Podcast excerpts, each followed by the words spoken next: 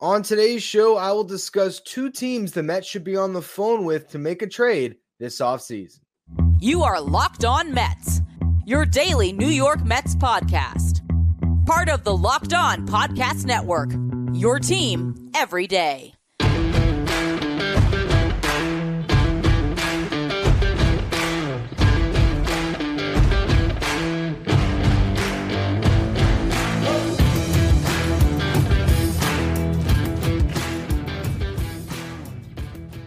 Hello to all you uh, amazing Mets fans. You're listening to Locked On Mets, part of the Locked On Podcast Network, your team every day.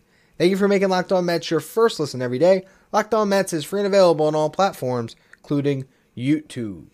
On the show today, I'm breaking down a couple of teams the Mets could be on the phone with to make trades this offseason. The first segment, we'll talk about the Boston Red Sox, and the second and third segments, I have a couple players the Mets could be interested in on the Chicago White Sox roster. Before we get to any of that, though, I'm your host, Ryan Finkelstein. If you want to find any of my work, follow me on X at Finkelstein Ryan. You can also find some of my writing at justbaseball.com, where I work as the managing editor. Today's episode is brought to you by FanDuel. Make every moment more. Right now, new customers get $150 in bonus bets with any winning $5 money line bet. It's 150 bucks if your team wins. Visit fanduel.com slash locked on to get started. Now, I've spent the last couple of hours going through the payroll of each team on Spotrac, trying to find big salaries that the Mets could potentially trade for and trying to find teams who would want to deal with the Mets. Because I really think at this stage in the offseason, there is as good of a chance that the Mets are going to make some trades as there is that they're going to make some big signings. This market is moving so slow in free agency, and we've seen a lot of teams resort to the trade market to try to make some deals and you know accent their rosters. And some teams have been doing a lot of you know MLB for MLB swaps. And the latest one is the Braves trade with the Red Sox. While Vaughn Grissom's still technically a prospect, or at least not a fully established big leaguer, you know he's going to slot into the Red Sox lineup this year. And you know the Braves get Chris Sale out of the deal. So we've seen a lot of different moves that are like that. And so I was trying to find a couple of teams that the Mets could trade with to potentially address their roster a little bit further. Sort of similar to the trade they made with the Brewers already to get Adrian Houser and Tyrone Taylor. You know, guys that are not necessarily going to change the fortune of the Mets, but as a team that's maybe going into a year where they're you know, trying to give the young guys a shot and, and see what they have in house, but they also want to be competitive they, they just need some innings eaters, some guys that sort of raise the floor. So I, I wanted to find some opportunistic trades the Mets could make where they could leverage the fact that they're willing to take on some salary to get some players that can fill some needs. So the two teams I came up with were the Boston Red Sox and the Chicago White Sox. And we're going to begin with the Red Sox because there was a big development. there was a story I don't really know, uh, you know, who put it out, but I saw it making waves on on X or Twitter, where it appears like the Red Sox are still interested in the starting pitching market, and they've told some top tier free agent starting pitcher, I'd imagine Jordan Montgomery, that they might need a clear salary to be able to sign him. And this is after they already signed Lucas Giolito to that contract that's going to pay him $18 million this season. Now, the reason why they need to cut salary is because there might be a mandate from ownership to keep that payroll right around where it was last year at $225 million, which is below the luxury tax. So then you go to the Red Sox page on Spotrac, you try to find the big salaries, and a lot of people connect the dots between the Mets and Kenley Jansen, guy that has been one of the best closers in baseball for over a decade now. He's been unbelievable. And he's going to make $16 million next season. So a lot of people thought, hey, maybe the Mets take on $12 million of that salary and they have a setup man for Edwin Diaz. Now, that all so- sounds fine and well, right? Jansen was good last year, pitched to a 3.63 ERA. Uh, 2022, pitching in the NL East for the Braves, he pitched to a 3.38 ERA. Here's the one issue with trading for Kenley Jansen. How happy is he going to be if he's not the closer? Because I feel like he's signed with the Boston Red Sox because they told him he could be their closer. I, I think that's what happened. And Maybe in the same thing when he was in free agency last time with the Braves. Now he's getting paid $16 million and he doesn't have a no trade clause, so you can acquire him and tell him the eighth inning is his and we'll give you as many save opportunities as possible as you maybe share the duties with Edwin Diaz. There is a world where that works, but I really don't know if that's something that Jen, that Jansen would be happy with. Okay, he is sitting at 420 career saves, three above Craig Kimbrel, two active leaders. Now, if you look at career leaders, he's only two saves behind Billy Wagner for the sixth spot all time. He's four saves behind John Franco for the fifth spot all time. And then he is 17 saves behind Francisco Rodriguez for the fourth spot all time. So one more year as a closer somewhere, and he can slide all the way up into the top four all time. And then he's got Lee Smith sitting at 478 saves, where he could conceivably catch him in his career. And I would not doubt at all if Kenley Jansen is looking at 500 career saves. There's only been two pitchers who have ever gotten there, and they actually went past They got to 600. And that is Mariano Rivera at 652 and Trevor Hoffman at 601. He's not going to get that far, but he can get to 500. And, so I, I just don't know if he's going to be happy coming to the Mets to be the eighth inning guy. And honestly, for one year, do the Mets really want to pay him? You know, if they take on the full salary, $16 million or, or $12 million, when they could just take that money and bring it to David Robertson in free agency? Like, why not just give $12 million to David Robertson and say, come on back? Because I feel like he'd probably take that contract. That would be a $2 million raise on the 10 million he got last year. And, you know, you have a guy that's willing and comfortable taking that role, familiar with your organization. The Jansen thing doesn't make a lot of sense to me. But the Red Sox still needed to shave money. The guy that I think makes a lot of sense is Nick Pivetta. If they're trying to sign Jordan Montgomery and they already have Lucas Giolito in their rotation and they got Brayan Bello and they got a couple other guys, you know, Kutter Crawford, uh, a few others, but Tanner Houck, I believe, is in the mix there. You know, they got some different younger guys. Nick Pivetta is going to be a free agent after this season. Last year, he was a swingman, came out of the rotation some, also started some. Uh, overall, let me find the exact splits there. It was okay, 16 starts, 38 games, so 22 relief appearances. Now, overall, Nick Pivetta pitched to a 4.04 ERA this past year. That was in 142 and two third innings pitched. Came to the Red Sox in 2020, uh, spent 2021 and 2022 in their rotation, had a 4.53 ERA and 155 innings in 2021, had a 4.56 ERA in 2022. So a, a fifth starter, basically. But if you look at the pitch data, this guy is really effective. For one, he strikes out a lot of batters. I mean, that's just uh, the first thing you can see. He struck out 31.2% of the batters he faced last year. That's 11.54 strikeouts per nine. Fastball still coming in pretty hard at 94.6 miles per hour. Batters hit just 214 against it. And then when you look at the whiff percentage that he got on his curveball, his slider, his cutter, and his sweeper, all of them were well over 30%. So he's got some nasty stuff. His chase rate last year was in the 89th percentile among all pitchers, his strikeout rate in the 93rd percentile, and his whiff percentage in the 75th percentile. Now he got hit really hard, though, at the same time. Barrel percentage, he was in the bottom 2%. Uh, hard hit percentage, 17th percentile. Average exit velocity, 12th percentile. He's supposed to make, according to Spotrac, $7.5 million in arbitration. So they could shave some money get a little bit further down where they can maybe sign a Jordan Montgomery, and the Mets could take a flyer on Pivetta. He pitched better out of the bullpen last year, 307 ERA compared to a 466 ERA as a starting pitcher. But it's a change of scenery on a guy that has really good stuff who you just throw into that mix. And I know that's not a sexy ad. That's not going to excite fans, just like there's fans who still aren't all about the Adrian Houser edition. But what it does is it raises the floor of your team more. It gives you more quality MLB innings. And you roll the dice with that. Now, I know no one's going to be thrilled with a starting rotation of Kodai Senga, Jose Quintana, Luis Severino, Nick Pivetta, and Adrian Houser. No, no one's going to love that. But that's a rotation that at least has five major league caliber starting pitchers. And if Tylor Megill sneaks his way into the rotation, I don't think you can say that. So that's where you would maybe make a trade like this where you're, you know, getting a pitcher in Pivetta who, you know, would slide into your rotation. And look, if they're dying to get Jansen off their books and you could get Jansen and Pivetta for essentially just taking on some money, let's say they eat, you know, half of Kenley Jansen's contract. And so you're basically taking on like $15 million in salary, and you get a guy who's just going to say, look, we'll, we'll give you some opportunities when we can, but Edwin Diaz is going to pitch in the highest leverage situations. You got to just be comfortable with it.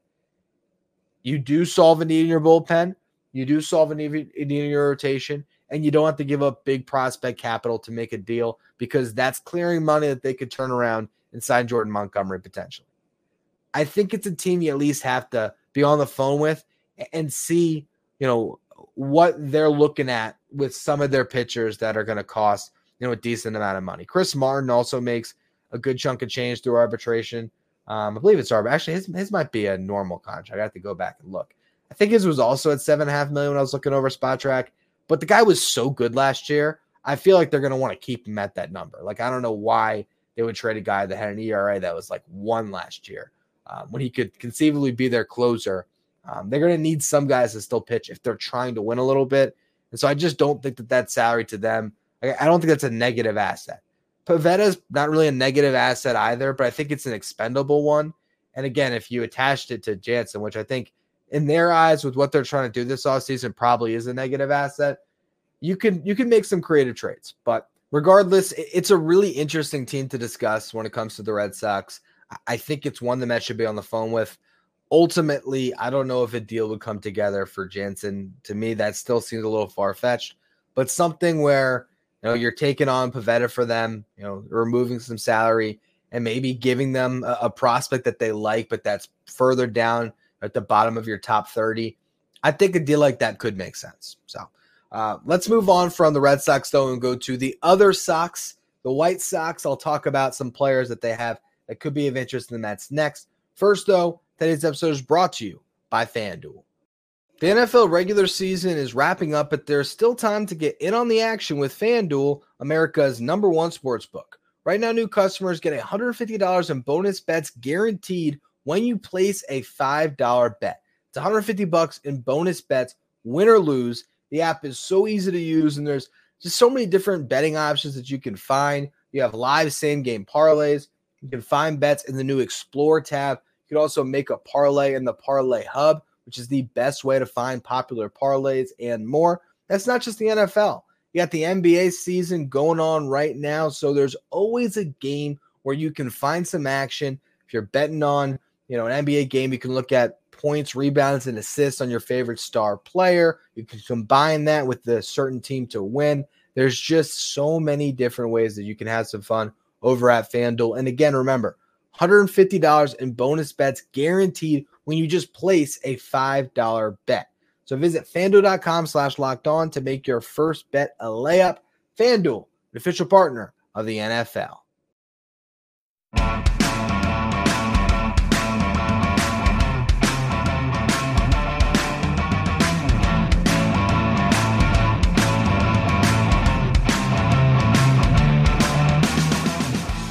If you don't want to miss out on any of the latest Mets news this offseason, make sure you become a locked on Mets insider. This is our texting service where I can send you updates anytime on the New York Mets. You can ask me questions anytime. I always try to answer all the questions I get over at Subtext. If you want to join today, you can find the link in the episode description or go to subtext.com slash locked on Mets. All right, so the Chicago White Sox were another team I landed on that made some sense for the Mets to be on the phone and potentially swing a deal. But this one would more likely be about trading for a bat. As we know, the Mets could use a third baseman. Now, Brett Baty is right now slated to be the opening day third baseman, and I do believe they want to give him that clear runway to be able to do that. But at the same time, they've been potentially looking at Justin Turner. So you could see a world where the Mets might want a guy that could be their DH, but also could potentially be the starting third baseman if things don't work out on Brett Baty. And that is where I think the Mets should consider Yoan Moncada. Now, this guy is getting paid way too much money next year.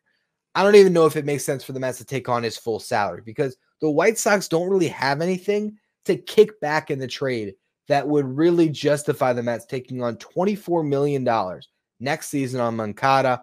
He also has a $25 million option in 2025. He's not a $25 million player anymore, and there is a $5 million buyout attached. So he's basically one year, 29 million. That is a ton of money for a guy who last season played in only 92 games, hit 11 home runs, only had 40 RBIs.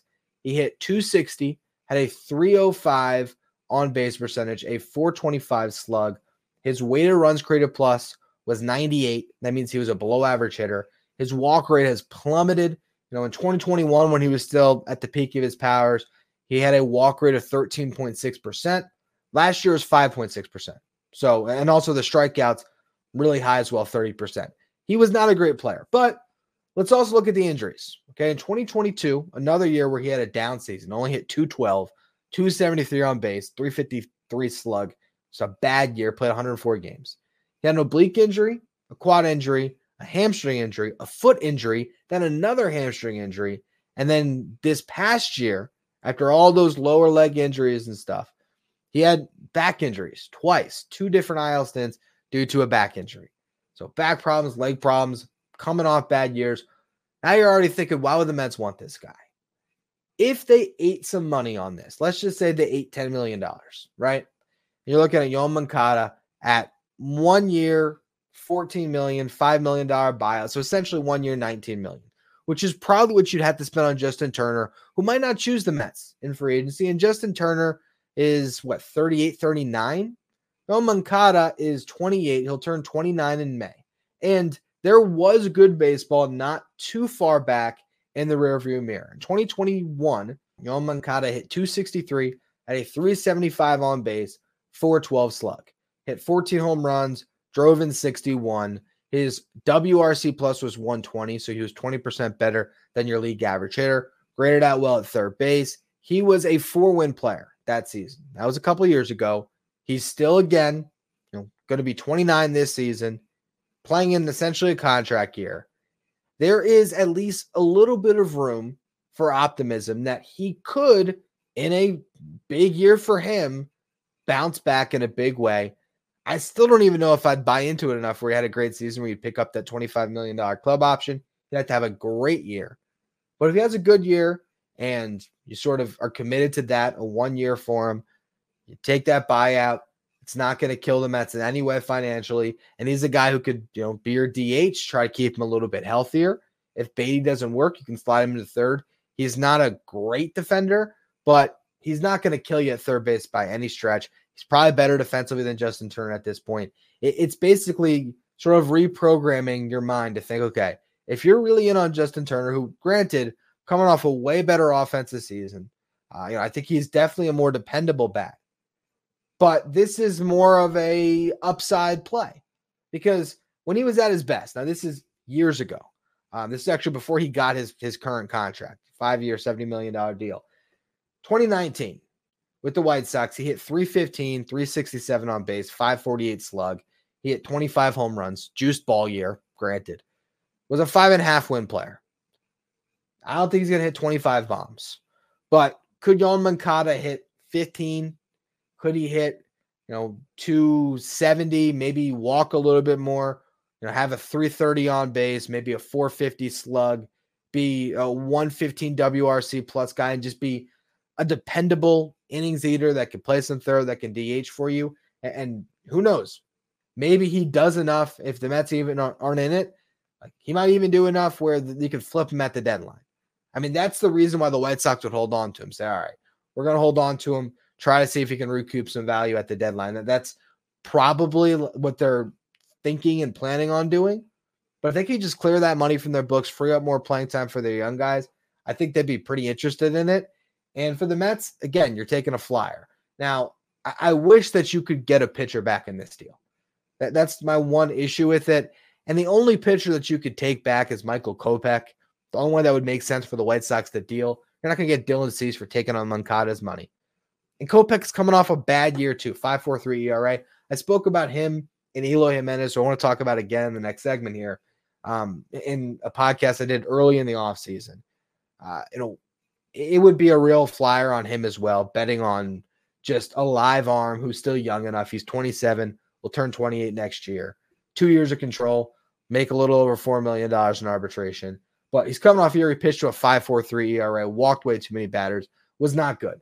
He has pitched innings the last two years, 129 and a third this past season, 119 and a third in 2022 at a 3.54 ERA. But honestly, a guy that you might even want to convert into a reliever. But that's like the best, you know, like additional piece they could throw in with it. I don't even know if you'd want to take them on. But again, if you're the Mets and you're just trying to take some shots, a Moncada Kopech deal is something that would be an absolute, you know, financial burden of a risk where it's not going to cost you really anything on prospects. But it's two guys that have talent and who are young enough in a situation where it's a change of scenery where maybe they surprise you. But I think in that scenario, especially if you're getting Kopech, I, I would shoot a little bit higher on the bat that you get. I'd get a bat that is a little more dependable. And that's why I think Eloy Jimenez is the better fit. So I want to break that down in just a minute. First, though, another word from our sponsors.